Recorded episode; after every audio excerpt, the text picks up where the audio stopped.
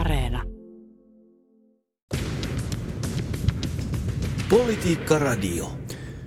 Suomessa paljon huomiota saanut toimittaja Johanna Vehkoon kunnianloukkaustuomio on saanut lopullisen juridisen päätepisteen. Korkein oikeus kumosi käräjäoikeuden ja hovioikeuden Vehkoolle langettaman kunnianloukkaustuomion, hylkäsi kunnianloukkausta koskevan syytteen ja vapautti Vehkoon rangaistuksesta ja vahingonkorvausvelvollisuuksista.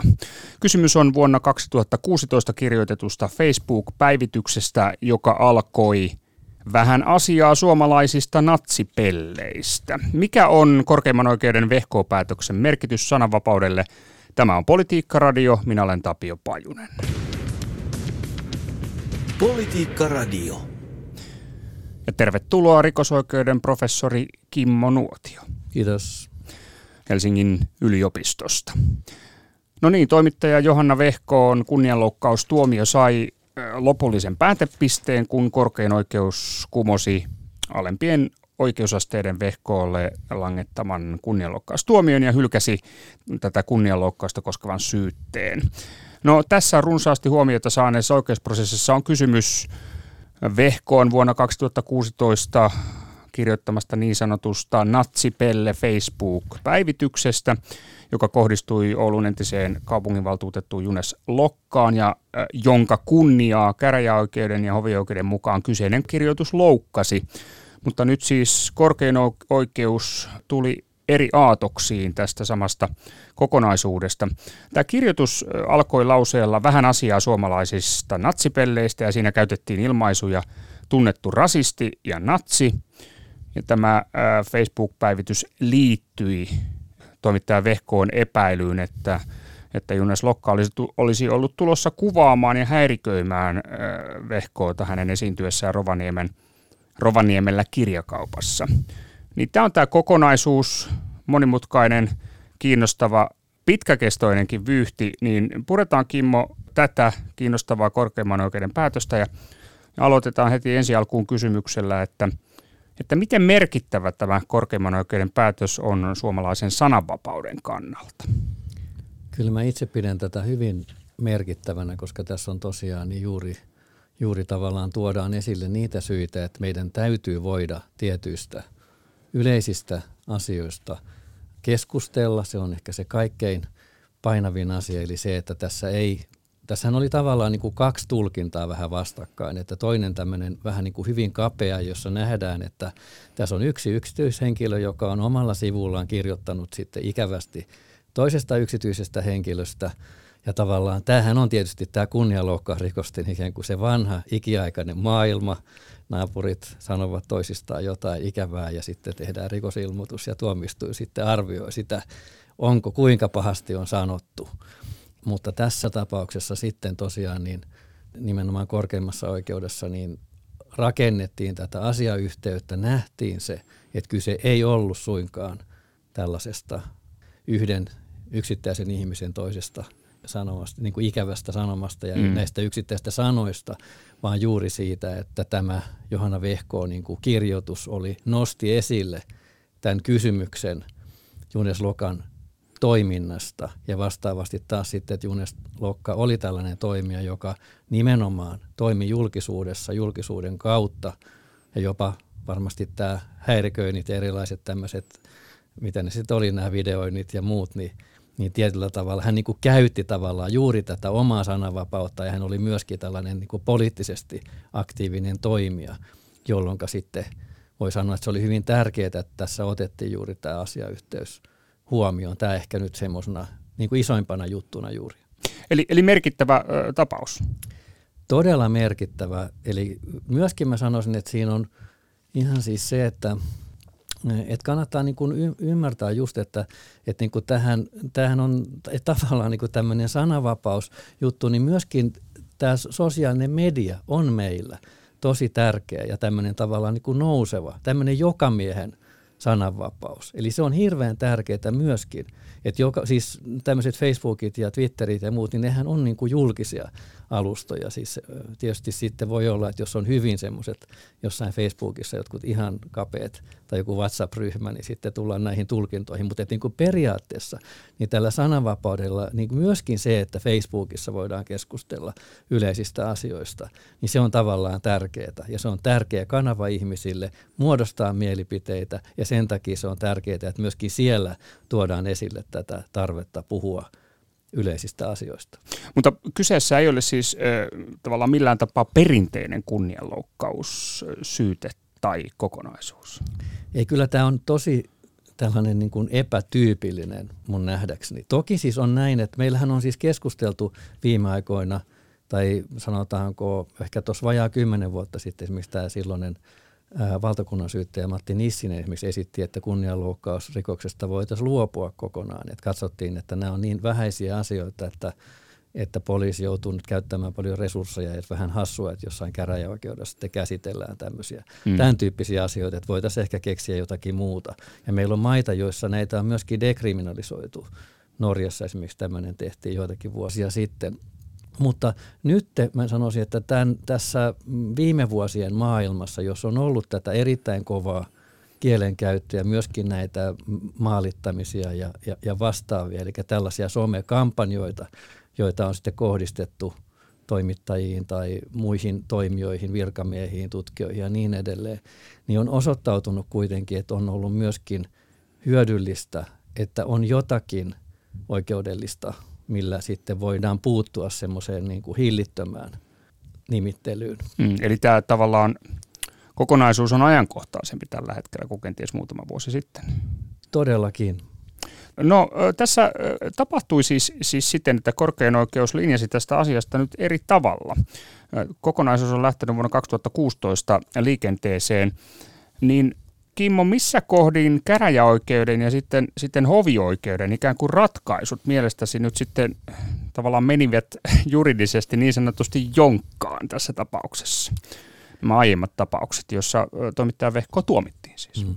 No mä en ehkä itse käyttäisi nyt ihan niin voimakasta ilmaisua kuin siitä, että kyllä mä sanoisin, että tämä on, nämä on hyvin kiinnostavia ja aika vaikeita ja niin kuin juridisesti todellakin monella tavalla hankalia asioita. Eli kun tässä on se, että siinä on niin kuin nyt ytimessä kuitenkin se, että myöskin korkein oikeus katsoo, että ihminen ei saa nimitellä toista tuolla tavalla. Et esimerkiksi vaikka henkilöllä olisi sitten tällaisia äärikantoja tai vastaavaa, niin silti tämmöisen natsinimityksen käyttäminen on niin kuin ylilyönti ja että se oikeastaan normaalisti ei olisi hyväksyttävää. Tässä tapauksessa korkein oikeus katsoo, että tässä on niin kuin joitakin seikkoja, jotka kuitenkin tässä tilanteessa niin kuin puolustaa sitä, että tämä jäisi rankasematta. Eli siinä on toisaalta se, että Lokka on itse ottanut hyvin, hyvin jyrkkiä kantoja ja, ja, ja tavallaan antanut vähän niin kuin perusteita sille, että tämmöistä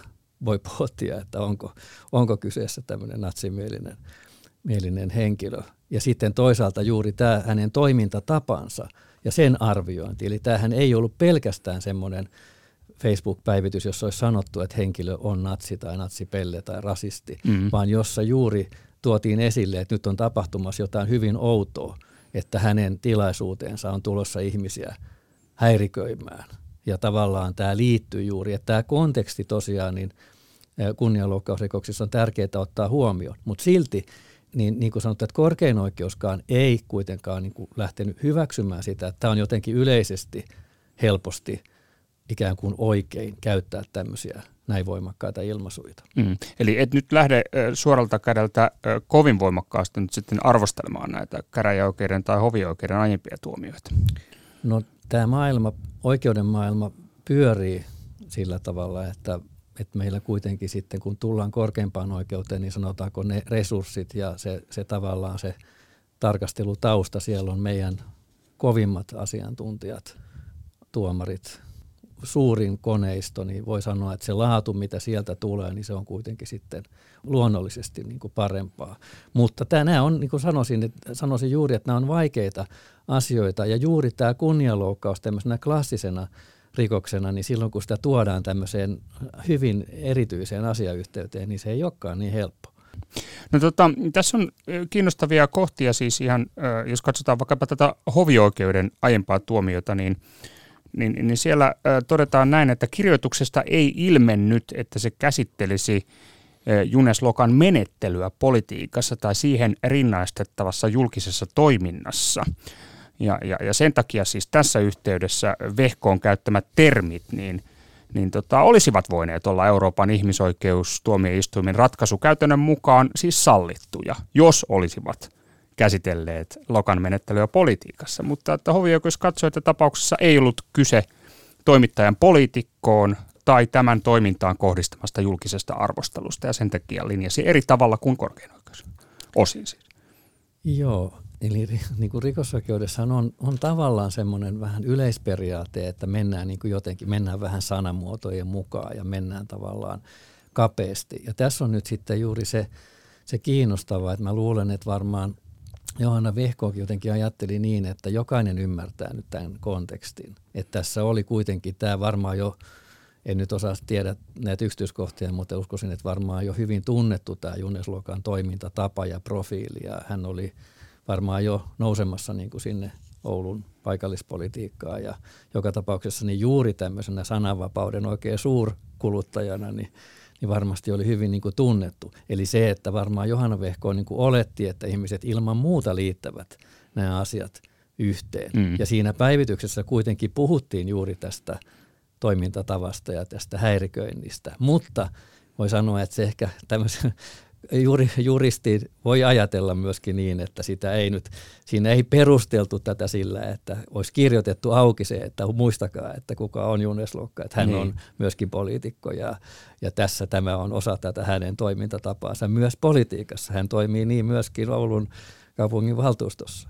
Eli tämä oli nyt se ikään kuin se, sanotaan takelien kantapää tässä, tässä kokonaisuudessa, juuri tämä kohta.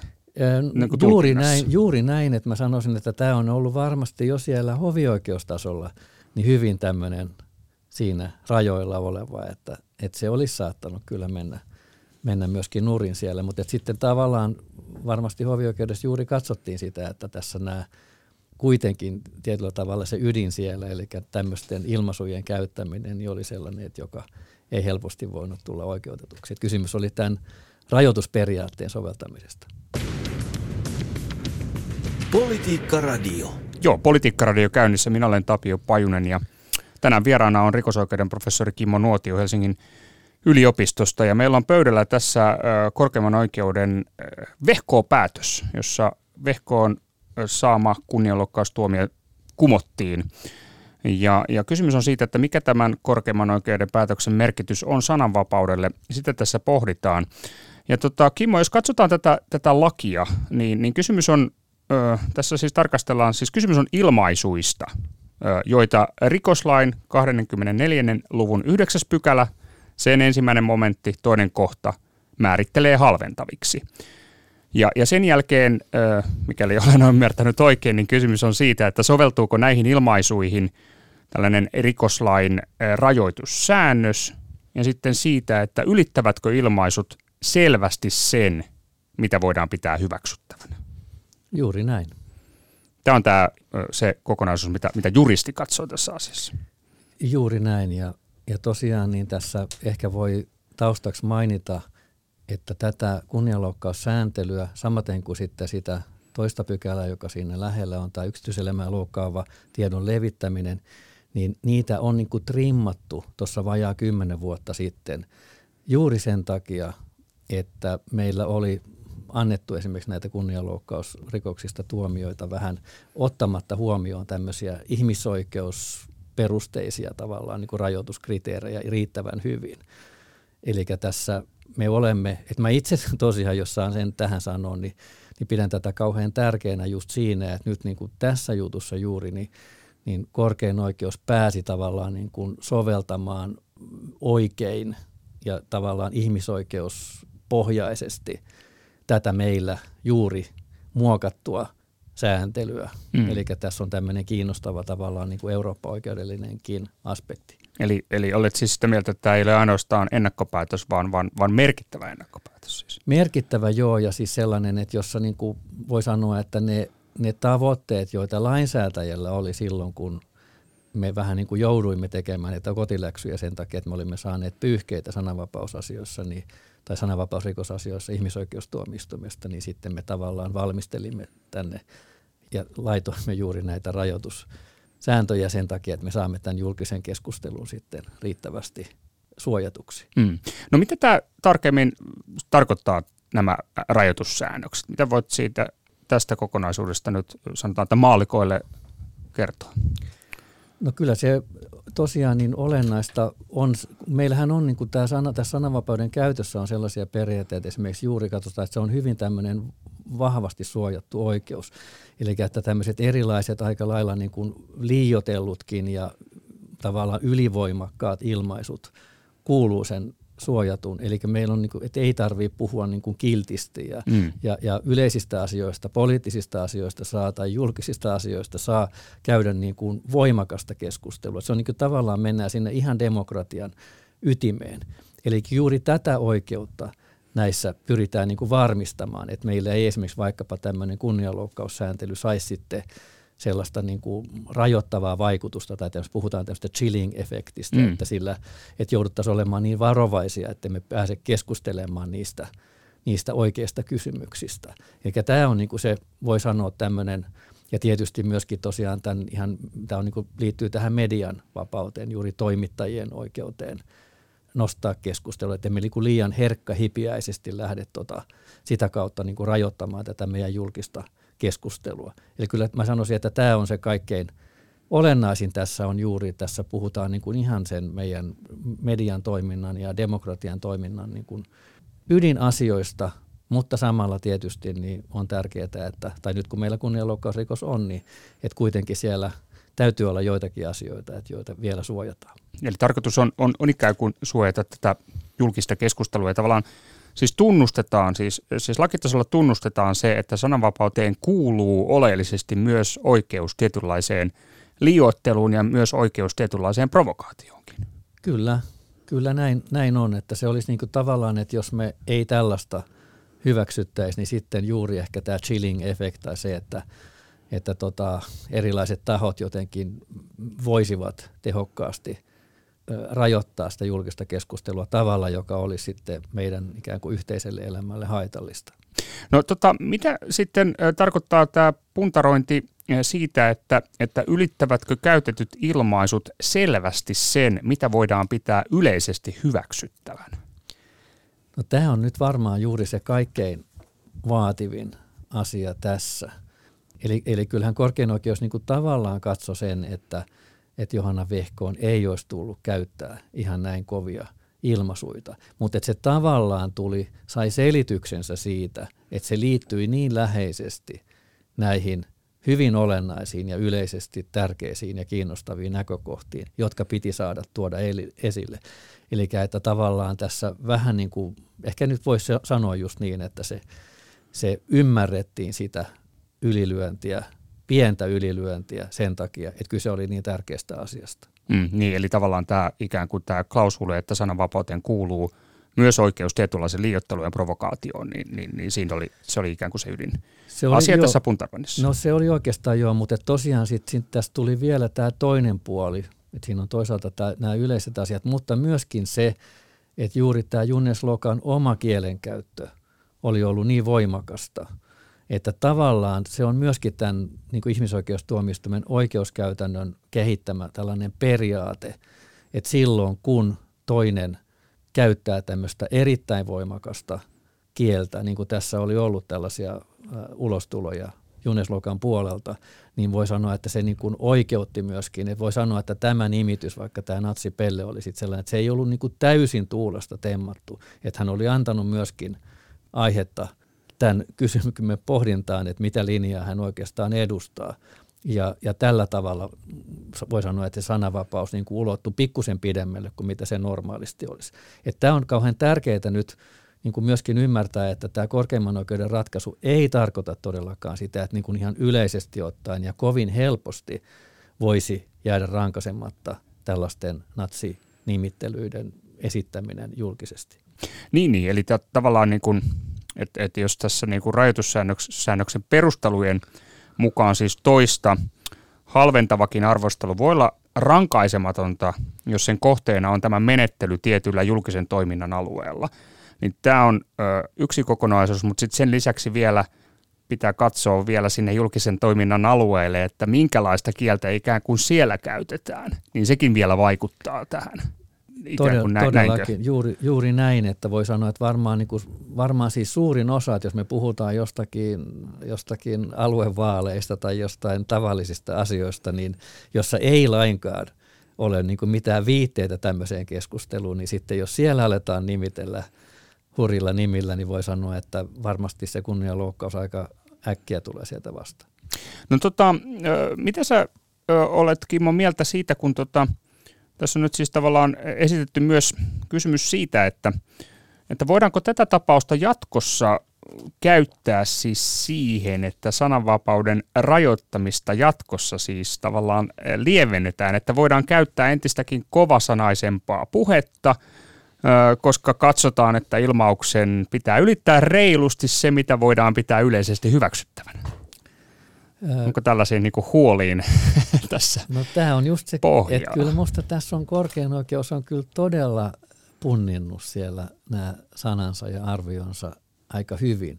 Eli jos tätä tarkasti lukee, niin kyllä se lopputulos on juuri se, että tässä ei mitenkään avareta sitä niin, että meidän julkinen keskustelu sitten voisi yksi, kaksi, saisi olla ihan mitä tahansa syyttelyä ja nimittelyä. Mm. Eli tässä on hyvin tiukat ehdot nyt sille, että siinä on tosiaan tavallaan ne molemmat ehdot. Se, että Junes Lokka oli itse antanut vähän aihetta, siis myöskin juuri näillä hyvin ääri kannoillaan niin kuin tämän hänen poliittisen suuntansa jotenkin arviointiin ja, ja tämä nimittely nyt tietyllä tavalla, eli tässä niin kuin siellä puhutaan, että tämä on tämmöinen arvoarvostelma, mm. mutta kuitenkin niin se, että, että juuri ehkä hänen kohdallaan niin se hänen toimintansa ja tämän, hänen äärimmäiset omat näkemyksensä niin oli sellaisia, että tämä ei ollut täysin vieras tämä nimitys, joka tässä, jota tässä käytettiin.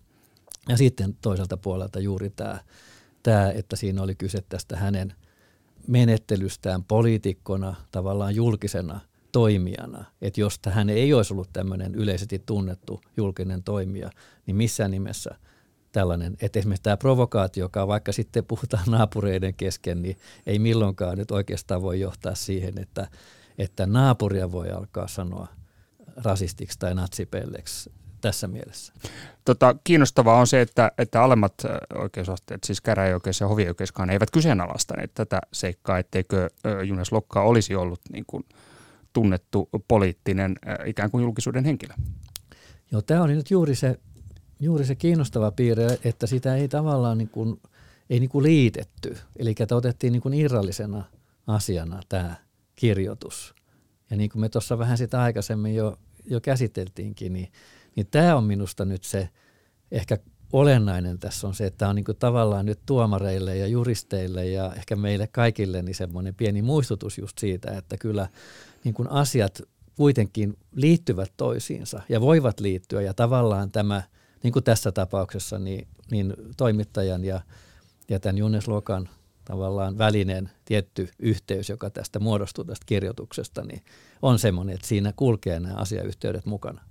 Tota, mutta et siis niin kun, ö, ole sitä mieltä, tai, tai siis ikään kuin, että, että tämä tuomio antaisi nyt oikeutuksen jollain tapaa sellaiselle toiminnalle, että meillä lähtisi ikään kuin julkinen keskustelu nyt niin kuin täysin lapasesta, että yksi, kaksi alettaisiin käyttämäänkin sitten kovinkin roisia kieltä, jos ne vaan liittyvät jollain tapaa ikään kuin julkisuuteen ja, tai, tai, tai sitten niin kuin poliittiseen kontekstiin. Ei minusta, tämä on ihan siis, tämä on aivan linjassa meidän muunkin lainsäädännön. Meillä on monia säännöksiä, jotka jollain tavalla, jossa näitä rajoja käsitellään. Vaikkapa kiihottamisrikos on semmoinen, että jossa tämä niin kuin tavallaan poliittinen puhe saa erityistä suojaa, mutta silti, niin kyllä sielläkin tulee ne rajat vastaan, niin kuin me tiedetään, niin tota, jossakin vaiheessa. Eli, Eli kyllä tämä minusta on niin kuin linjassa tämän meidän muiden sananvapausrikosten sääntelyn kanssa ja, ja tuo näitä taustaideoita tosi hienosti esille. Mm, eli tällainen, no vähän mutkat suoriksi tulkinta, mutta niin sanotusti tämmöinen amerikkalaistyyppinen sananvapaustulkinta ei tämän päätöksen kautta ui osaksi suomalaista oikeudellista järjestelmää. Ei se ui. Et kyllä tässä tosiaan niin tämä suomalainen ja, ja eurooppalainen, tämähän on niin kuin voi sanoa eurooppalaista valtiosääntöperinnettä, sieltä nousee tämä Euroopan ihmisoikeussopimus ja sen artiklat, niin siellähän on juuri se ajatus, että mikään oikeus ei ole rajoittamaton, vaan eri oikeudet ovat niin kuin suhteessa toisiinsa. Ja tämähän on meille täysin itsestään selvä asia, että meillä on näitä kriminalisointeja, niin kuin vaikka tämä kunnianloukkausrikos, jolla suojataan kunniaa, yksityisyyttä, niin sehän on ikiaikainen ja emme ole sitä kummonneet. Ja jokainen ymmärtää, että sananvapauden raja on siinä, missä kunnianloukkausrikoksen rangaistavuus alkaa. No missä kohdin sitten tämmöinen amerikkalainen käytäntö oleellisesti niin kuin ajatuksellisesti eroaa tästä ikään kuin eurooppalaisesta traditiosta ja perinteestä?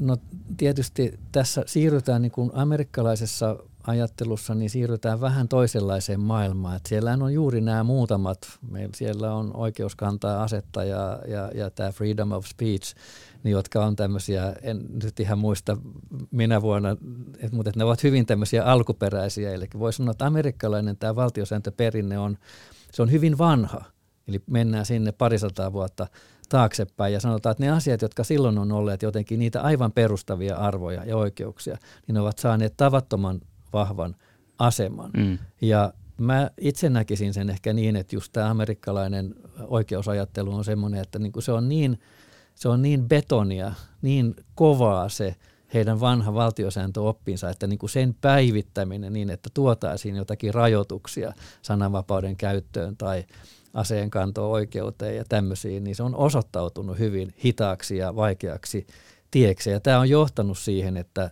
että Yhdysvalloissa on tosiaan vähemmän tällaista niin kuin vihapuhelainsäädäntöä. En ihan tarkkaan tunnekaan näitä kaikkia, en, en osaa sanoa vaikka tästä kunnianloukkauksesta, että miten se mahtaa. Yhdysvalloissahan on niin, että siellä on, on tosiaan jokaisessa osavaltiossa on oma rikoslakinsa. Ja vaan näistä niin kuin liittovaltiotasorikoksista on sitten tätä yhteistä, mutta että, että tota, kyllä se yleinen käsitys on, että sananvapaus on huomattavasti laajempi Yhdysvalloissa, mutta kyllä mä sanoisin, että myöskin varmaan Yhdysvalloissa niin, niin ne ongelmat, jotka kumpuaa juuri siitä, että niitä rajoituksia ei ole, niin varmaan myöskin on huomattavia. Niin kuin me ehkä, ja ehkä me nähdään jopa niitä poliittisia vaikutuksia nyt, kun me olemme saaneet seurata niitä Yhdysvaltojen tapahtumia. Mm, eli se selitys on tavallaan nyt, niin kuin se on syvästi historiallinen, miksi tämä eurooppalainen konteksti on erilainen verrattuna tuohon amerikkalaiseen. No kyllä joo, että meillä tämä ihmisoikeussopimuksen järjestelmä, niin se on kuitenkin, se on tavallaan reaktiota niin kuin toista maailmansotaa edeltäneeseen aikaan, ja se on, se on luotu tosiaan sen eurooppalaisen, länsi-eurooppalaisen niin kuin valtiosääntöperinteen pohjalta, ja Suomihan tavallaan liittyy sitten tähän lopullisesti sitten silloin kolmekymmentä vuotta sitten, kun tota rautaesirippu poistui ja, ja tavallaan pääsimme siihen kyytiin. Ja tässä on semmoinen vielä, että meillä tosiaan meidän perusoikeussäännökset, joissa myöskin tämä sananvapaus tietysti on siellä mukana, niin siinä on suorastaan ollut mallina myöskin tämä ihmisoikeusjärjestelmä. Ja mehän ollaan silloin vuonna yhdeksäntoista yhdeksänkymmentäviisi uudistettu nämä meidän, että me ollaan tavallaan niin kuin voi sanoa päivitetty se meidän valtiosääntönormisto sitten juuri myöskin, myöskin tämmöiseen todella länsi-eurooppalaiseen malliin, kehittyneeseen malliin silloin, että meillä ei mun mielestä niin kuin tämän perusoikeusjärjestelmän ja ihmisoikeusjärjestelmän välillä ole mitään isoa ristiriitaa. No ja tämän Vehkoo-päätöksen, korkeimman oikeuden Vehkoo-päätöksen myötä emme myöskään niin kuin pompahda tässä sananvapauskokonaisuudessa tavallaan toiseen todellisuuteen, vaan pysymme edelleen tässä ikään kuin samassa todellisuudessa kuin aikaisemminkin. Aivan oikein. Eli voi sanoa, että musta tässä nimenomaan niin kuin konkretisoituu juuri nyt se, että me tunnistamme nämä, voi sanoa, niin kuin eurooppalaiset reunaehdot sananvapauden käytölle. Ja tässä tapauksessa oli tietysti niin kuin kiinnostavaa ja tavallaan miellyttävää, että tämä tapahtui nyt sen sananvapauden ikään kuin vahvistamisen kautta, eikä niin päin, että löydetään jotakin rajoitteita. Mm, toi on kyllä semmoinen ajatus, että siinä helposti menee kyllä ajatukset solmuunkin. Siinä on, siinä on jännä kytkentä. Politiikka Radio. No tähän, suoraan tähän tapaukseen liittyy, liittyy siis muitakin tapauksia. Siis eli eli tuota, tästä samasta tapauksestahan on, on nostettu siis aikoinaan muitakin kanteita. Niin mitä, Kimmo Nuotio, nyt kun tämä emorikos on kumottu, niin, niin mitä se tarkoittaa nyt sitten muille tapauksille? Joo, eli kyllä mä sanoisin, että tämä ilman muuta niin ihan siellä poliisin esitutkinnassa ja, ja syyteharkinnassa ja alioikeuskäytännössä ja niin edelleen, niin tietysti nyt tullaan lukemaan hyvin tarkasti tämä korkeimman oikeuden ratkaisu.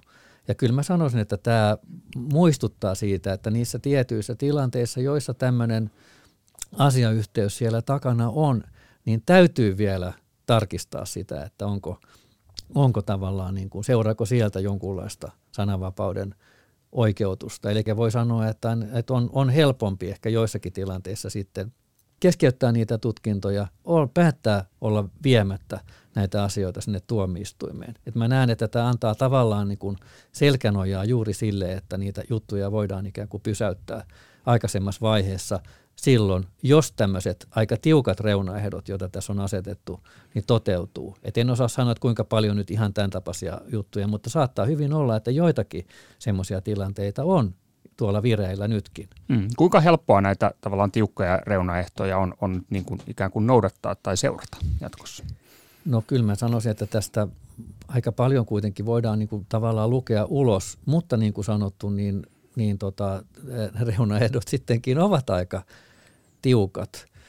Mutta ehkä mä voin sitten tässä voisin sanoa, mainita vaan siitä, että tuolla Euroopan unionissa on siis laajemmin on kiinnitetty huomiota esimerkiksi juuri tämmöisiin asioihin kuin vähän tämmöisiin tehtailtuihin kunnianloukkausrikoskanteisiin, joilla on esimerkiksi niin kuin saatettu yrittää toimittajia hiljentää ja näin, että E U-parlamentti ihan tuossa joulun alla niin otti kantaa, että pitäisi ryhtyä valmistelemaan semmoista lainsäädäntöä. Eli voidaan, että on, on huomattu, että tämmöisiä toimintatapoja on sananvapauden käytössä, joissa, niin kuin, joissa niin kuin jotenkin pääasiallinen motiivikin voi olla jopa sitten tällainen häirintä ja, ja, ja hiljentäminen, ja jossa sitten olisi tärkeää, että pystyttäisiin jotenkin tunnistamaan sitten semmoista vähän niin kuin väärää vaikkapa rikosilmoitusten tehtailua. Et en osaa sanoa, että kuinka paljon tämmöistä nyt Suomessa sitten esiintyisi ja näin, mutta, mutta et niin kuin tämä keskustelu ei suinkaan koske pelkästään Suomea, vaan, vaan Euroopassa tästä on puhuttu jo useita vuosia. No tota, kiinnostavalla äh, tavalla siis suoraan tähän Vehkoon tapaukseenhan liittyy myös toimittaja äh, Tommi Parkkosen äh, tapaus. Siis häntä äh, syytetään Oulun käräjäoikeudessa äh, samoin siis Oulun entisen kaupunginvaltuutetun Junes Lokan kunnian loukkaamisesta. Parkkonen kutsui twiitissään Lokkaa muun muassa ihmiskunnan loppusijoitus saastaksi ja lähetti Oulun käräjäoikeudelle terveisiä siis samalle oikeudelle, joka oli siis tuominut Vehkoon tässä tapauksessa, ja nyt me sitten korkein oikeus on linjannut tästä kyseisestä tuomiosta eri tavalla, niin, niin tota, uskallatko, Kimmo, jollain tapaa ennustaa jonkinnäköistä tulevaisuutta nyt tälle kiinnostavalle tapaukselle, joka on menossa eteenpäin, joka liittyy suoraan tähän Vehkoon tapaukseen? No hyvä kysymys, eli ilman muuta on selvää, että tätä Vehkoa-ratkaisua tullaan tässä takana niin kuin lukemaan aika tarkasti, mutta ihan semmoinen nopea intuitio on se, että tässä mennään vähän, tässä Parkkosen tapauksessa mennään niin kuin vähän tavallaan pidemmälle. Eli siinä on, tämähän on jännää, että tässä on ehkä, tässä sananvapauden käytössä on vähän puoli ja toisin tämmöistä jonkunlaista niin kuin aktivismia tavallaan, että aina mennään vähän överiksi. Ja mä luulen, että se on ehkä nyt niitä, musta tuntuu, että semmoisia vähän niin kuin huonoja puolia myöskin tässä niin kuin tämä viime vuosien kehitys, eli, eli juuri tämmöiset esimerkiksi nämä ääriliikkeiden toimintatavat tässä sananvapauden käytössä on semmoista, jos ehkä pyritään jotenkin vähän meitä totuttamaan siihen, että entistä hurjempia asioita tuodaan ja skenaarioita tuodaan esille ja sitten taas toiselta puolelta sitten näitä ehkä kontrataan ja, ja, ja yritetään reagoida siihen. Että tämän, niin kuin meidän lainsäädännön tai meidän niin kuin tulkintojen sovittaminen tämmöiseen yhteiskunnalliseen vähän niin kuin kamppailuun, niin ei ole ihan helppoa. Tulee vaan mieleen se, että, että aikanaan silloin kun siis Jussi Halla-aho hän sai korkeimmasta oikeudesta tästä kiihottamisrikoksesta ja, ja uskonrauhan rikkomisesta tuossa, ja siitä taitaa tulla jo kohta kymmenen vuotta, kymmenkunta vuotta sitten, niin sai, sai tuota tuomio, niin siinä tämä hänen kirjoituksensa oli kanssa, oliko se otsikoitu perättä niin, että täkyjä Mika Ilmanille, ja tämä Mika Ilman oli siis tämä valtion syyttäjä, joka oli juuri se, joka tavallaan valvoi ja nosti näitä syytteitä. Eli tällaista niin kuin tavallaan haastetaan ja, ja vähän kritisoidaan ja yritetään vaikka tässä sitten saada Oulun käräjäoikeudesta jonkunlainen osapuoli tähän mm. kysymykseen. Tämä on tavattoman niin kuin jännä tämä maailma, että tulee aina näitä niin kuin seuraavia kierroksia. Että kyllä se on hyvin kiinnostavaa, että jos vaikka sitten Oulun käräjäoikeus joutuu käsittelemään sellaista kirjoitusta, jossa on jollain tavalla loukattu Oulun käräjäoikeutta. Mm, kyllä, kuten tuossakin twiitissä on suoraan ja, ja rankasti epäilty Oulun käräjäoikeuden ikään kuin kykyä arvioida tätä mm. Johanna Vehkon tapausta. Kyllä, eli kyllä tämä siis sananvapauden käytös kuitenkin on niin, että tämmöinen ärsyttäminen ja muu, niin se on periaatteessa vielä niin kuin suojattu, eli että Oulun käräjäoikeuden kunniaa ei suojata, mutta sitten tämä, tässä tämä kysymys Junes Lokan kunniasta, niin toki Junes Lokan kunnia on edelleenkin siellä ja, ja, ja ta- tavallaan suojan kohteena ja, ja voi hyvin olla, että nämä Nämä kriteerit, eli tapaus on kuitenkin ehkä erilainen kuin tämä Vehko-keissi, että kyllä siitä voi tulla vielä, vaikka se tuomiokin. Mm. No mitä ö, haluat sanoa tästä, ikään kuin, että et, et jos ikään kuin poliittinen keskustelu menee rajummaksi, kovemmaksi, poliittinen kamppailu ikään kuin kiristyy, niin, niin mitä haluat sanoa siitä, että tästä tavallaan yleisen hyväksyttävyyden ikään kuin rajan vähittäisestä ikään kuin siirtymisestä, siis sellaisesta ilmiöstä, että ihmiset ikään kuin pikkuhiljaa tottuu toisenlaiseen todellisuuteen ikään kuin tässä sananvapauden käytössä, nimenomaan poliittisen ja julkisen keskustelun foorumilla? No tätäkin me ehkä pikkusen just sivuttiin tuossa, eli tämä on ehkä jotenkin itse ajattelisin, tämä on vähän yksityisajattelua toki, mutta et juuri, juuri mä sanoisin, että semmoisten näiden ääriliikkeiden niin kuin, niin kuin toimintatapaan jollakin lailla kuuluu musta se, että meidät niin kuin totutetaan entistä hurjempiin puheisiin. Ja, ja tota, mutta jos miettii tätä juridista puolta, niin mä sanoisin, että Että niin kuin siellä me sitä rajaa vedetään ja se on niin kuin jokaisessa ajassa, se tapahtuu vähän omalla tavallaan. Että kysymys on tämmöisestä niin kuin ihmisten sensitiivisestä arvioinnista. Ja kyllä mä sanoisin, niin kuin, että, että sekin on tärkeää, että me ollaan herkkiä ja me ymmärretään, että on semmoisia asioita, jotka menee yli, yli sen, mikä oikeasti on niin kuin hyväksyttävää ja, ja jossa sitten on tarpeen jo ikään kuin viheltää sitä peliä poikki ja muistuttaa, että näin ei pidä sanoa. No tässä on kiinnostavia muitakin tapauksia siis sananvapauteen liittyen, siis myös kansanedustaja Päivi Räsäsen syytteet kiihottamisesta kansanryhmää vastaan, niin se on mielenkiintoinen kokonaisuus, ja joka on, on aivan tässä näillä näpeillä menossa Helsingin käräjäoikeuden käsittelyn. Siinä on siis kysymys Räsäsen lausumista liittyen homoseksuaaleihin ja homoliittoihin.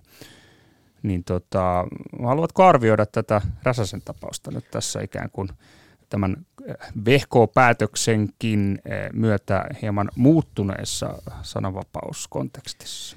No ihan jonkun ajatuksen voi siitä sanoa, että ensinnäkin, että siinähän on siis, että se on tavallaan, ehkä se yhdistävä piirre on, että kyllä tämä Päivi Räsäsen tavallaan, että hänhän oli, tässä jos puhutaan vaikka siitä selvityksestä, hänhän teki tämmöiselle Luther-säätiölle siinä tämmöisen, oliko kaksituhattaneljä, niin teki tämmöisen selvityksen tästä vähän niin kuin perhekäsityksestä, joka sitten näissä kristillisissä piireissä, jossa hän liikkui, niin oli, olisi ollut niin kuin perusteltu.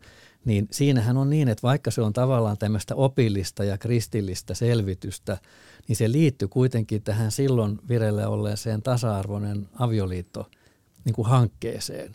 Eli siinä on mun mielestä hirveän jännä, että siinä on toisaalta tämä uskonnollinen puoli, että siinä on, siinä on myöskin tämmöinen yleispoliittinen aspekti siellä takana, joka ei varmaankaan näy siitä myöskään. Mm. Ja sittenhän siinä on tavallaan tämmöinen vähän niin kuin kirkollispoliittinen, että kirkon sisäinen, eli tämä Luther-säätiön edustama liike, niin, niin ei ollut tätä evankelis-luterilaisen kirkon niin kuin, niin kuin yleislinjaa, vaan he, he otti ankarampia kantoja tähän perhe, perhekäsitykseen. Että kyllä tässä on tavattoman kiinnostava tämä, tämä kysymys, että jossa niin kuin varmaan päätarkoitus ei missään nimessä ole ollut niin kuin loukata jotakin sukupuolivähemmistöjä, vaan, vaan nyt sitten tuoda juuri tämä, tämä oikea perhekäsitys esille ja, ja etsiä sitä, että miten meidän uskomme määrittelee perheen. Eli tota, kimurantti tapaus. Tämä Todella, Räsäsen, tämä Räsäsen. on tavattoman mielenkiintoinen ja, ja kimurantti, ja, koska siinä tosiaan kuitenkin sitten selkeästi on niin, että toistetaan tämmöisiä vanhoja Raamatun lauseita ja, ja tällaisia käsityksiä siitä, että kuinka homoseksuaalisuus on sairautta ja, ja paheksuttavaa ja, ja väärin. Eli tota, tässä nykyajassa, kun me taas olemme tarkkoja näissä syrjintäkysymyksissä, niin selvästi siinä on, on ongelmallisia piirteitä. Että tavattoman kiinnostava ratkaisu, ja, ja kyllä mä sanon, että tuolla kyllä raavitaan päätä aika, aika tuota monessa pilttuussa. No tota, Kimmo, tähän loppuun vielä kysymys, että, että, että mikä tämä koko on ratkaisun, Vehkoon ratkaisun erityinen merkitys mielestäsi voisi olla niin sanotusti hyvälle keskustelukulttuurille?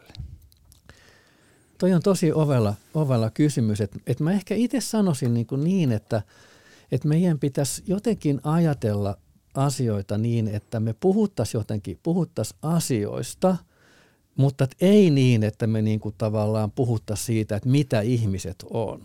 Eli tämä on niinku jotenkin se, että me tehtäisiin tämä erottelu. Että me puhuttaisiin siitä, että okei, sun toiminta on tällaista, se on väärin, noin ei saa tehdä. Mä haluan, että me, meidän poliittiset näkemykset on tällaisia. Me voidaan niinku kiistellä tavallaan näistä asioista, mutta et se, että et se, siinä on joku sellainen jännä virhe mun mielestä meillä, että me ollaan vähän ehkä huonoja ja kyvyttömiä, niin sitten semmoinen apinareaktio on se, että mä sanon, että sä oot jotain. Mm. Kun se ei oikeastaan ole olennaista nyt jotenkin se, että tässä keskustelussa ei ole se, että niin kuin mitä minä olen tai sinä olet, vaan se, että mikä on tämä, juuri se, että ihmiset otetaan vastuuseen näkemyksistään ja, ja sitten keskustellaan siitä, että mikä on ikään kuin fiksu näkemys. Kimmo Nuotio, kiitoksia vierailusta Politiikkaradiossa. Kiitos. Ja tästä erittäin kiinnostavasta keskustelusta. Ja todella Kimmo Nuotiohan on Helsingin yliopiston rikosoikeuden professori. Ja tota, jatketaan sananvapausasioiden seuraamista jatkossakin Politiikkaradiossa. Kuten todettu, kiinnostavia tapauksia tältäkin saralta on tulossa. Tämä on Politiikkaradio. Minä olen Tapio Pajunen. Politiikkaradio.